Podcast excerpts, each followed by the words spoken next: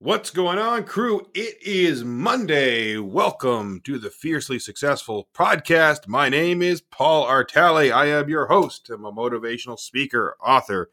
Obviously, I'm a uh, podcaster and even trying my hand at stand up comedy, albeit not professionally by a long shot. But welcome to the podcast uh, where we talk about, on almost a weekly basis, the uh, give you the motivational shot in the arm you need to get through your life's journey and to hit those goals harder than you have the week before. And I'm excited to be back. Took a couple of weeks off.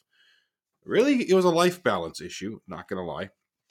And um, really, because I was wrestling with some of the things that I'm going to be talking to you about today.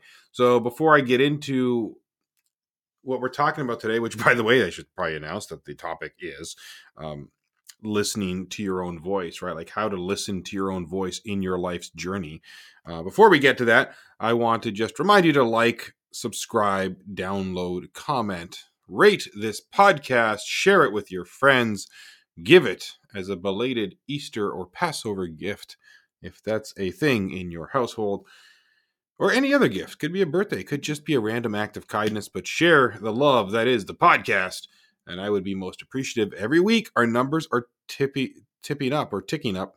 And uh, I'm not just saying that; it's really cool. Uh, you know, like I said, I took a, a bit of a, a, little hiatus for some work life stuff. So I'll talk about that in a second. And uh, kind of came back and logged into the account. It's nice to see the numbers are going up and up, and that's because of you and all the support you've given me. So thank you very much. You are all awesome. Let's keep going on this journey together. So let's talk about listening to your inner voice. And one of the reasons I took a mini hiatus the last couple of weeks, well, number one, this week was uh, a, a birthday week in my house, plus it's Easter, and we celebrate Easter and just everything that was going on. A little bit of spring break with the kids. It was just a week where my family needed me, so I kind of put the the cast to the side.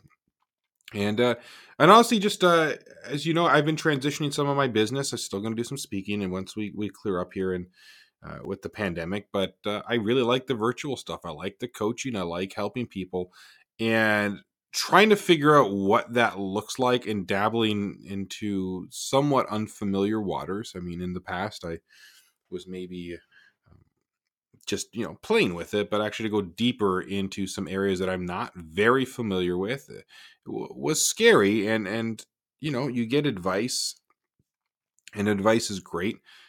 But ultimately, the decision is is mine, or and we're talking more broadly, it's yours, and that's us that can be a really aggravating, scary, frustrating place to be. So I, I kind of just reflected on the last couple of weeks on what that means for me and how do I how did I try to wade through it.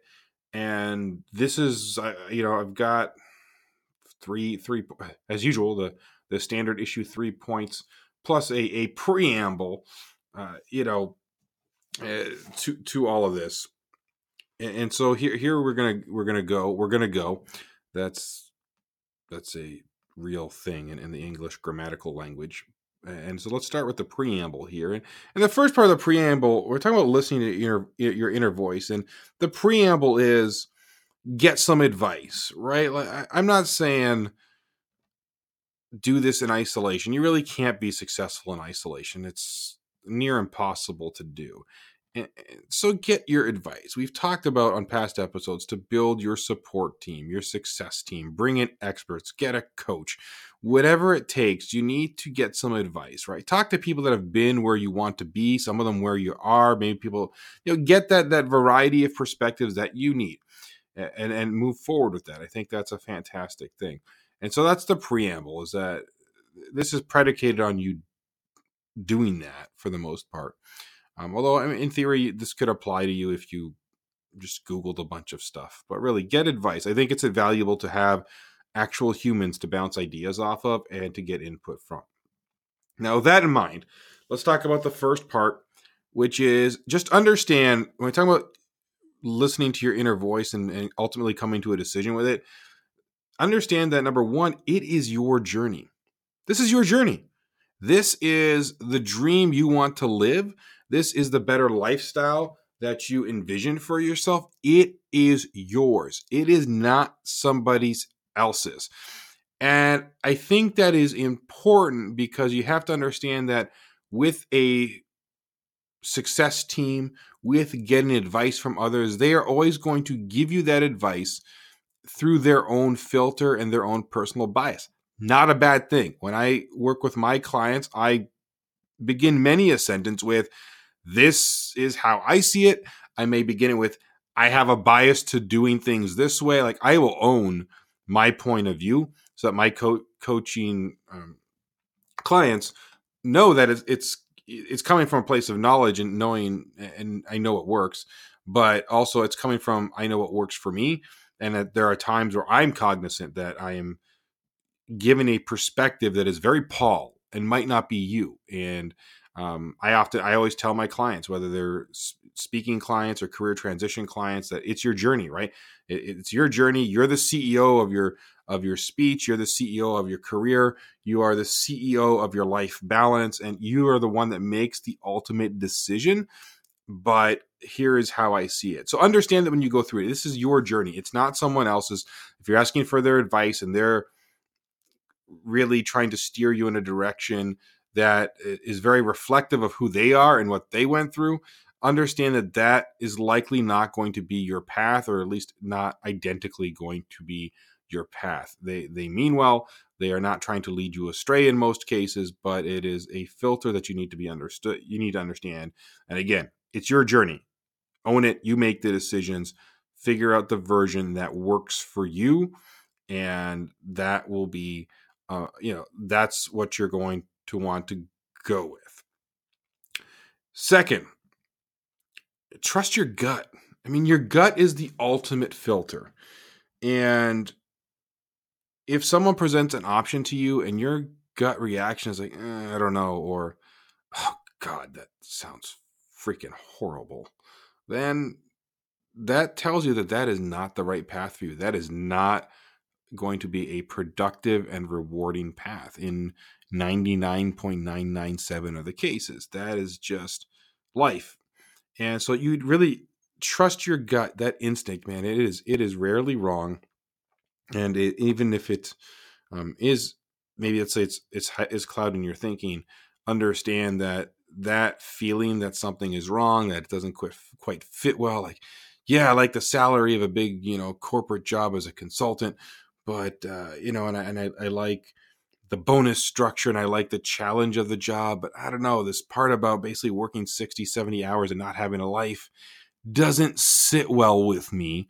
Uh, I, I, just don't know if I could do that over the long haul, but I'm going to apply and go through with it anyway. That, you know, in that case, your gut's telling you that there, there's something that's not in balance and you need to think about how you can navigate that or just it's time to look at another version of that or another option. So trust your gut. It's it's the ultimate uh, filter. And the third point here is, is just grow. Whatever you are trying to do in your life, understand that if you're getting people's advice and you're trying to filter this information, just remind yourself that your goal is to live your best life, but to grow into your best life. And if what you're trying to achieve is too easy or you're not feeling a lot of conflict and and you're also not feeling necessarily a lot of excitement you're not pushing yourself to grow and be your best. You're just maybe pushing yourself to exist and that's not what this podcast is about. That's not what my philosophy is about. You got to be pushing yourself to continually grow and get better at everything you do. And i'll give you a quick example uh, using my, my recent time in, in stand-up comedy. Now i am not looking to be a stand-up comedian uh, professionally. I, it really is a hobby and a joy. But even with that hobby and a joy, because it's me, I come at it from a a, ser- a serious hobbyist serious hobbyist perspective.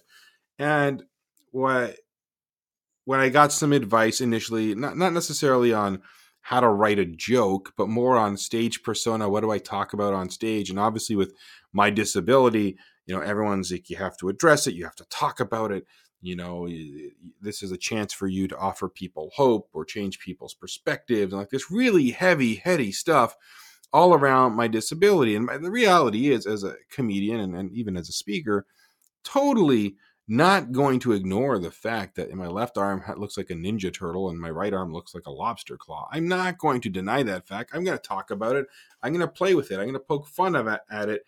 But at the end of the day, I also know that I have all these other life experiences and perspectives, such as fatherhood, you know, a life in college sports, a life working in university administration for many years, you know, just weird things I see all the time, you know, being a father, etc that I also want to talk about on stage. And in many cases, they'll have very little or nothing to do with disability. But again, take taking that advice and then filtering it through the three steps, three steps I've laid out for you. Like number one, it's my journey. It's my comedy journey. I'm the I am the CEO of my own comedic persona and my own per, uh, comedic journey and career, if you want to call it that. Uh, I need to get to a couple open mics before I can call it uh, even start calling it a career but it's my journey right so i i will take the advice of what people are telling me but i'm not necessarily going to follow it all i need to understand that it's ultimately i'm the guy up on stage telling the jokes and so i have control over what those jokes are and how i i write them how i practice them and how i decide if i'm going to keep them in the act or not keep them in the act then i go to the second point of which is trust your gut and use your gut as a filter well my advisors, you know, my my colleagues, etc., you know, gave me the names of some comics with disabilities to watch and and gave me insight on how to handle it. And I've even listened to interviews of some of those comedians on how they handle it. And and again, back to my first point, my gut was the filter and saying this is the type of if I'm gonna joke about disability, this is the type of comedy I want to do, and it's the kind of comedy I don't want to do. I don't want to do a lot of quickie, you know, cheesy jokes about having short arms and and you know very punny stuff. That's just not who I am. I'm kind of more observational. I'm kind of I'm a bit of a jerk, you know. and so thinking about the persona, my guts, you know, when people are telling me you should do this or you should almost be an exclusively a disabled comic, my guts like no, right? Like no. That's just not going to you're not going to be happy doing that on stage. You're not going to go drive an hour or so to an open mic where you ain't going to get paid, or maybe to a small venue where you might get paid for gas to to do a bunch of jokes that you don't like. So I trusted my gut as the filter. And then three, obviously growth. I'm doing this comedy to be well to be funnier, but really f- for stress relief and just to have something that is not a professional career, a hobby. And um, but it's also a way for me to grow, and, and it's a completely new space where I am confident I will get it, but it's I'm learning things for the first time. I'm going to make a lot of mistakes, and and I love it, and that's what I love. I, I lean into it. So that's how this process has impacted me recently in my in my comedy journey, and uh, and I hope it, it can impact it will impact you in your journey. Right. So remember when we're talking about how to trust your gut instinct. Uh, remember, number one, get advice. That's the preamble. Then your first step is Remember, it's your journey. You're the CEO. You make the decision. Number two, trust your gut. It is the best filter you're going to have. And number three, make sure that whatever you're trying to do is rooted in growth and not comfort. You do that, you will have a far easier time making decisions, being comfortable with decisions, and leaning into energy giving life choices that help you lead your best life one power step, one baby step at a time. And since we're talking about power steps, if you would like a free copy of my ebook called Power Step How to Start Living Life on Your Terms in Seven Days or Less, um, look up the link in this video uh, and audio, or those listen on the podcast, and of course, those that are on YouTube, uh, and, and get yourself a free copy of the ebook. Just teaches you how to break down your life into really basic baby steps, power steps, I call them, so that you can get going in the right direction. That's the podcast for this week. Remember to write. Remember to write. Remember to write to me. Write a comment. Just write me an email. Tell me I'm doing okay. But remember, like, subscribe, and review the podcast if you believe it's doing some good things. And go after your dreams harder than you did the week before. I'm Paul Artale. This is the Fiercely Successful Podcast. I will see you next time.